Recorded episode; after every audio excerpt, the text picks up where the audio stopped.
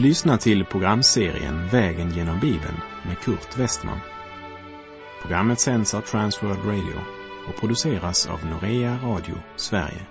Vi befinner oss nu i Daniels bok. Slå gärna upp din bibel och följ med. Vi avslutade förra programmet med vers 30 i kapitel 11 i Daniels bok som talade om hur Antiochus gjorde ett andra fälttåg mot Egypten men misslyckades den här gången på grund av den romerska flottan som kom Egypten till undsättning. Modlös måste Antiochus ge vika och i vrede återvänder han. Och han låter sin vrede gå ut över det heliga förbundet, det vill säga över Israels land och folk och deras religion. I sin svekfulla list använder han sig av den information som de som övergett Guds förbund ger honom. Alltså sådana som en gång levt i förbundet men nu vänt Gud ryggen. Därmed har han fått inside information och vet hur han ska angripa det som är mest centralt och viktigt för Guds folk. Vi läser i Daniel kapitel 11, vers 31.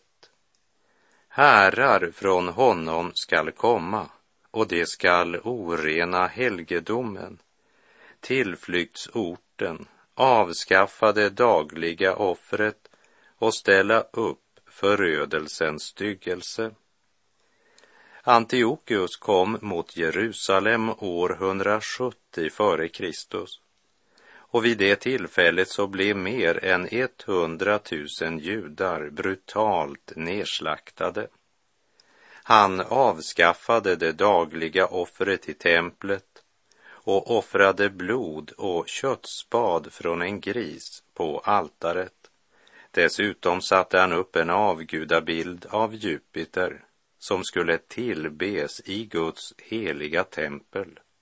Det var förödelsens styggelse. Men den här profetian, den får ytterligare en uppfyllelse när förödelsens styggelse som Jesus talar om i Matteus 24.15 ska stå på helig plats. Vilket var framtid när Jesus uttalade det. Och det är fortfarande framtid. Det är den förödelsens styggelse som Antikrist ska ställa upp i Jerusalem. Vi läser Daniel kapitel 11, vers 32. Dem som har kränkt förbundet ska han med smickrande ord locka till avfall. Men det av folket som känner sin Gud skall stå fasta och hålla ut. Det var ett fåtal i nationen Israel som spelade Judas roll. Det var många som kände sin Gud och stod frimodigt fram. Det var under denna tid Gud uppreste Makabeerna och år 166 före Kristus revolterade prästen Mattias mot gudsbespottelsen i templet. Vi läser Daniel 11, vers 33 och 34.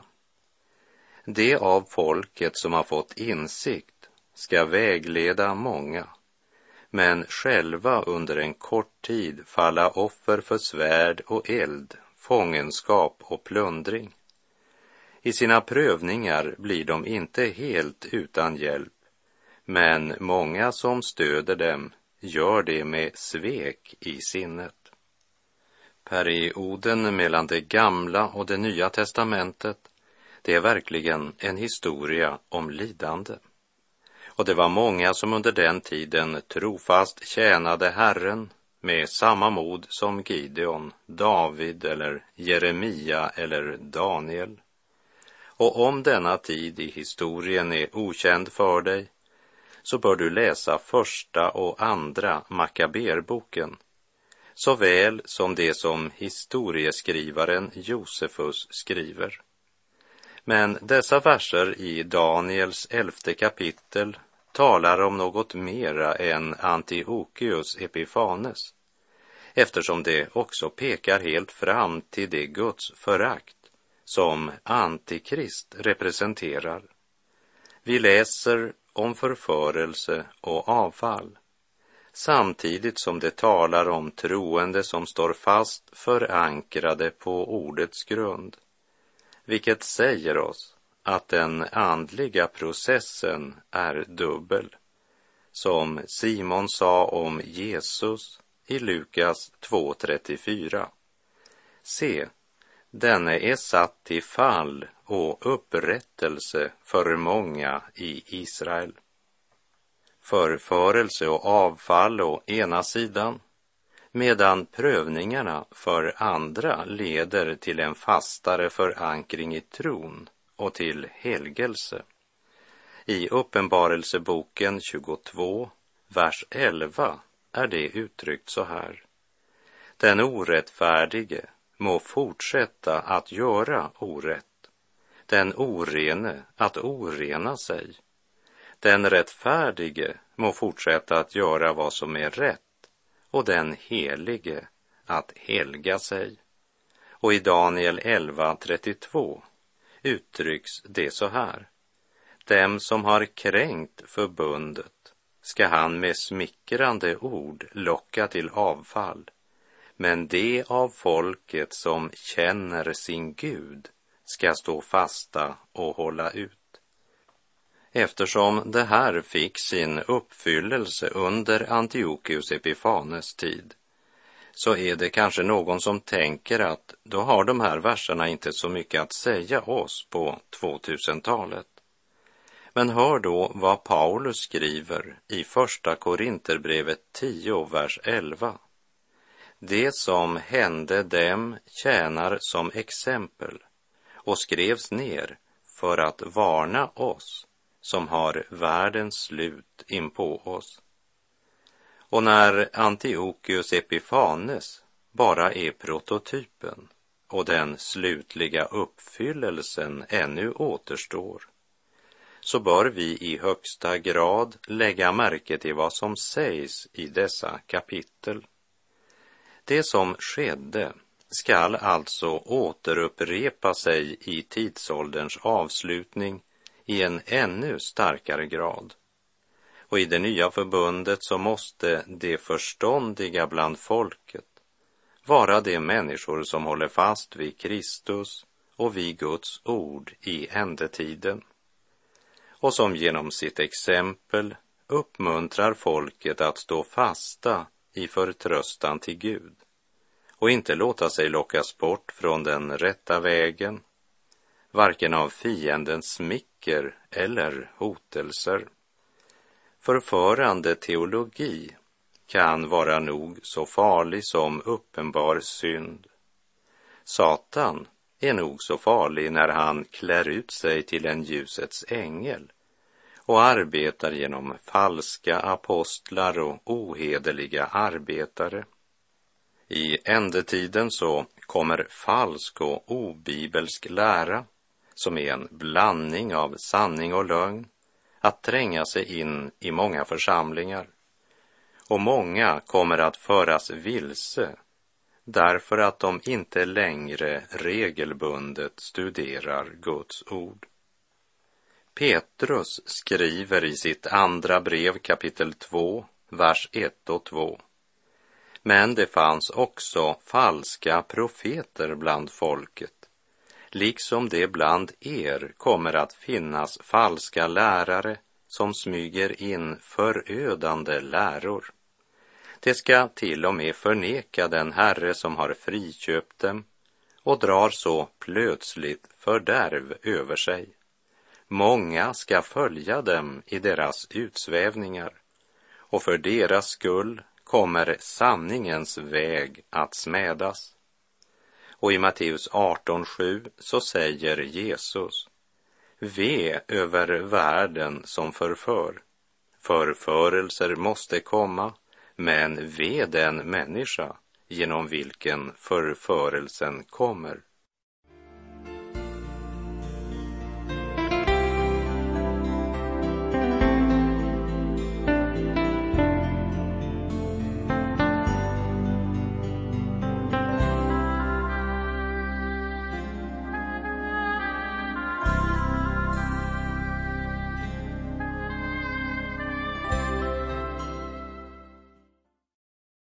När det i verserna 33 och 34 sägs att det som fått insikt, det vill säga det som håller fast på Kristus och ordet, under en tid ska falla offer för svärd och eld, fångenskap och plundring, så blir det också sagt, i sina prövningar blir de inte helt utan hjälp.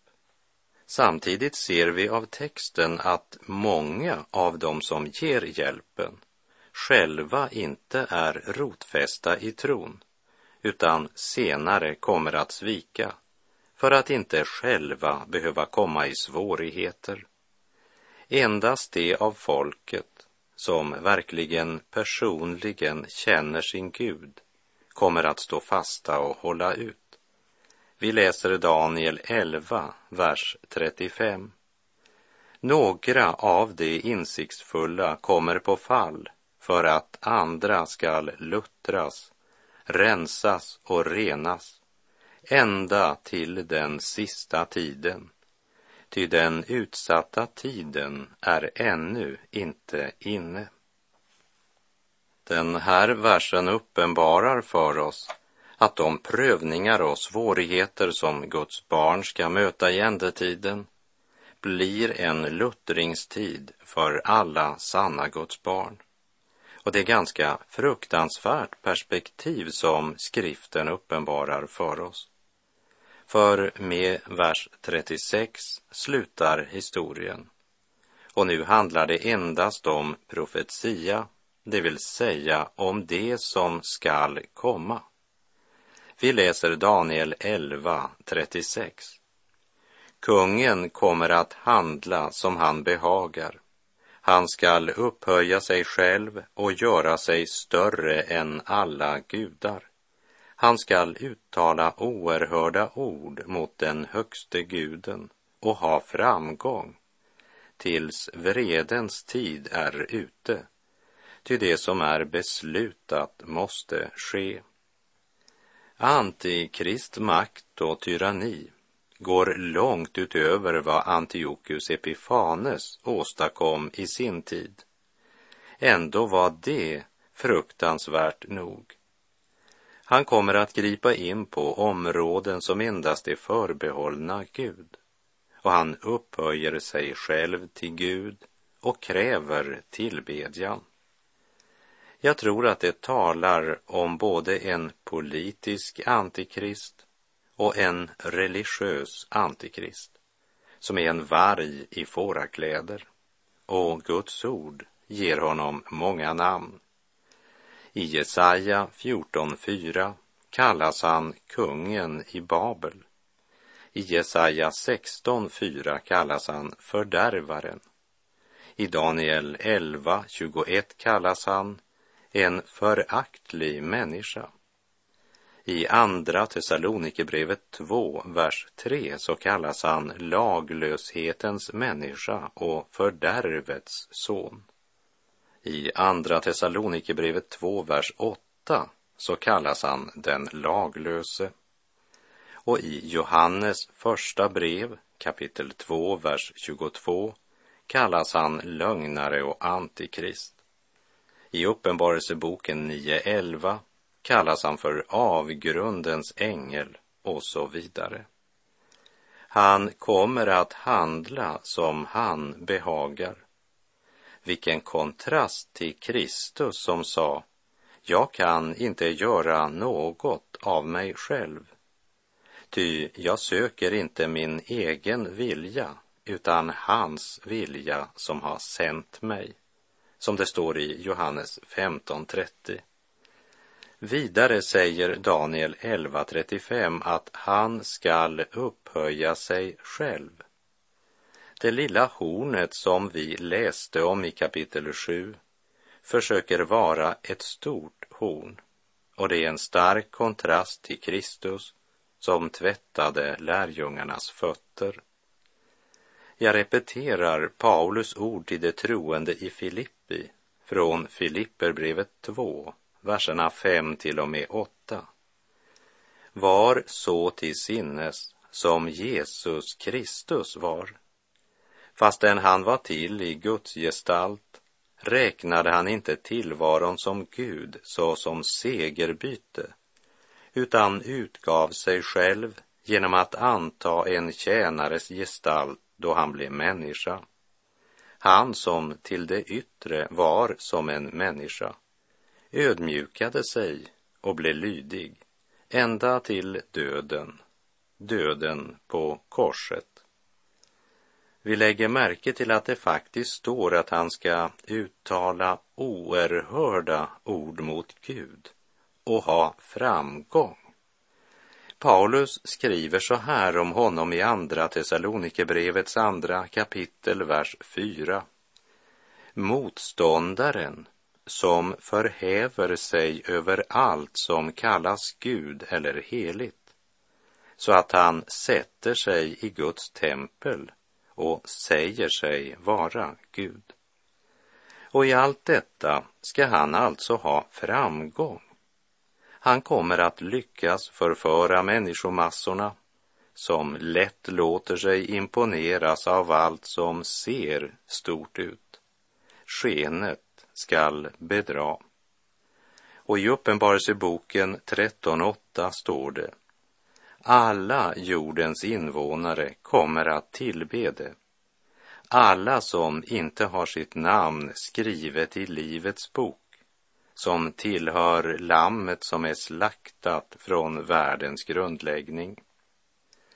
Antikrist väsen passar den fallna människans natur. Och därför kommer Antikrist att ha stor framgång för en kort tid innan Guds timme kommer och han för alltid dömer Satan och synden.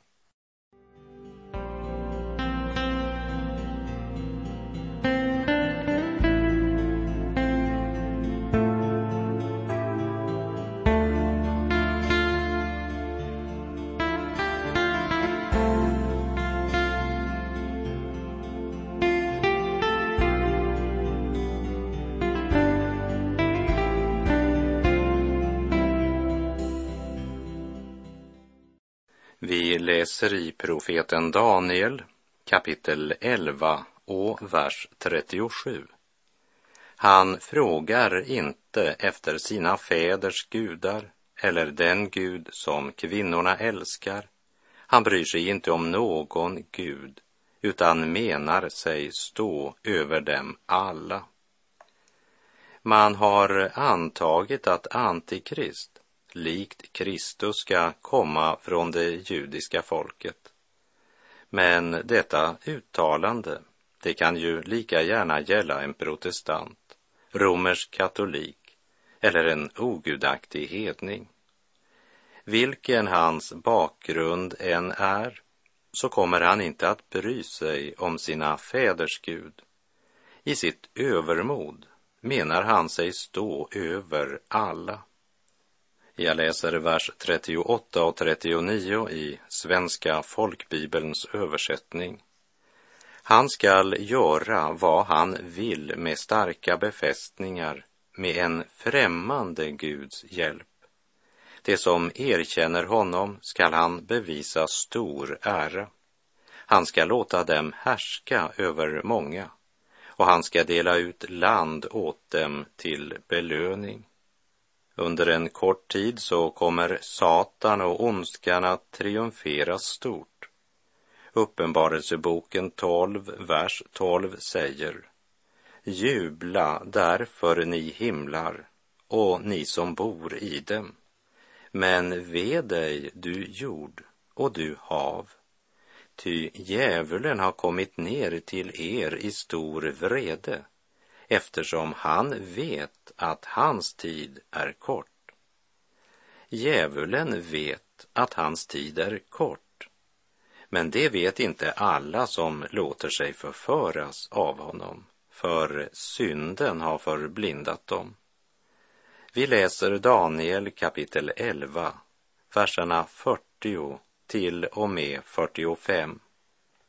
Men vid ändens tid ska kungen i söderlandet drabbas samman med honom. Kungen i Nordlandet ska då storma fram mot denna med vagnar och ryttare och en stor flotta.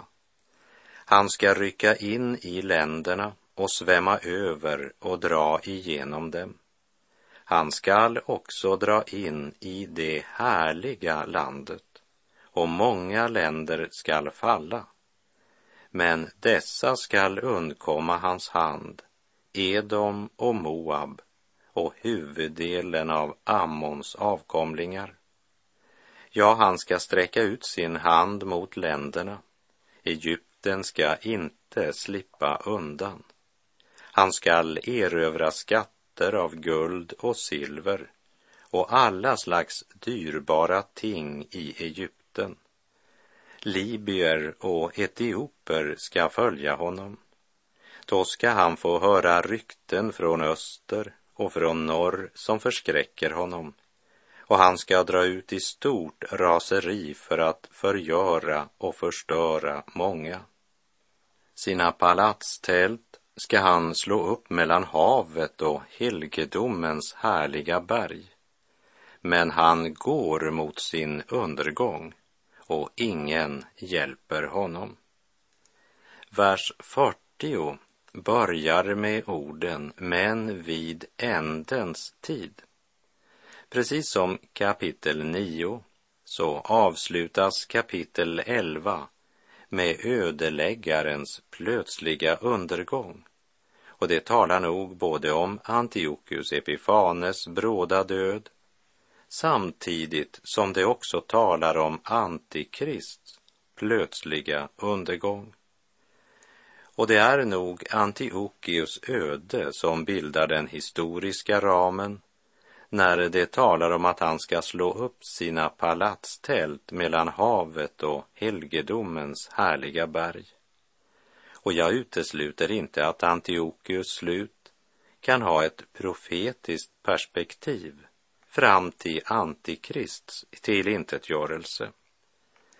Så Antikrist ska upprätta sitt högkvarter mellan Medelhavet och Jerusalem. Men istället för att i framtiden härska från denna plats krossas han när Herren Jesus Kristus kommer för att döma all synd och orättfärdighet. I Uppenbarelsebokens nittonde kapitel, verserna 11 till och med 21, så läser vi. Och jag såg himlen öppen och se, en vit häst och han som satt på den heter trofast och sann och han dömer och strider i rättfärdighet. Hans ögon var som eldslågor och på sitt huvud bar han många kronor. Han hade ett namn skrivet som ingen känner utom han själv. Han var klädd i en mantel som hade doppats i blod och det namn han har fått är Guds ord.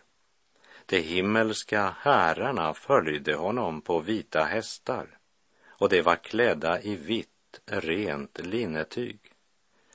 Och ur hans mun kom ett skarpt svärd som han ska slå folken med och han ska styra dem med järnspira och han trampar Guds, den allsmäktiges stränga vredes vinpress och på sin mantel och på sin höft har han ett namn skrivet. Konungarnas konung och herrarnas herre. Och jag såg en ängel stå i solen och han ropade med hög röst till alla fåglar som flyger högst uppe på himlen.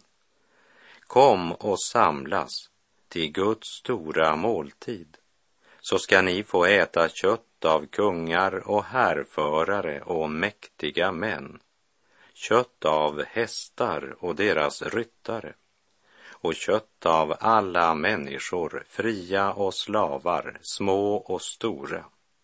Och jag såg vilddjuret och alla jordens kungar och deras härar samlade till strid mot ryttaren på hästen och hans här. Och vilddjuret greps tillsammans med den falske profeten som hade gjort tecken inför vilddjuret och genom dessa tecken vilselett dem som tagit emot vilddjurets märke och tillbett dess bild. Levande kastades de båda i eldsjön som brinner av svavel. Hur underlig är du i allt vad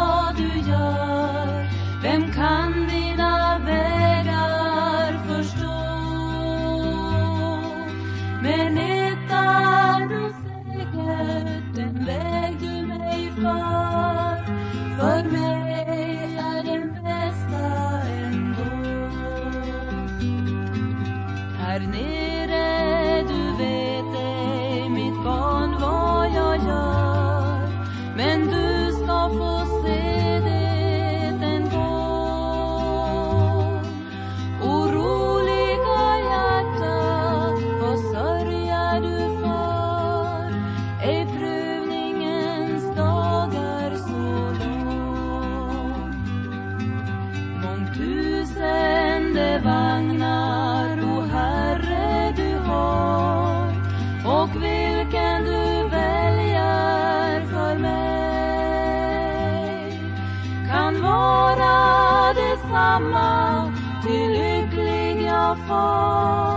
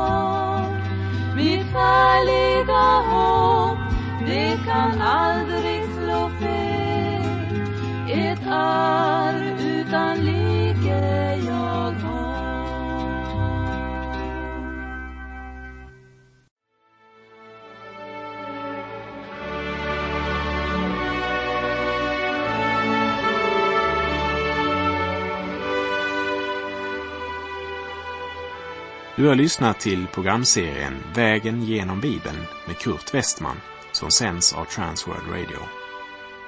Programserien är producerad av Norea Radio Sverige. Om du önskar mer information om vårt radiomissionsarbete så skriv till Norea Radio Sverige, box 3419 103 68 Stockholm. Adressen är alltså Norea Radio Sverige box 3419. Postnumret 10368 Stockholm.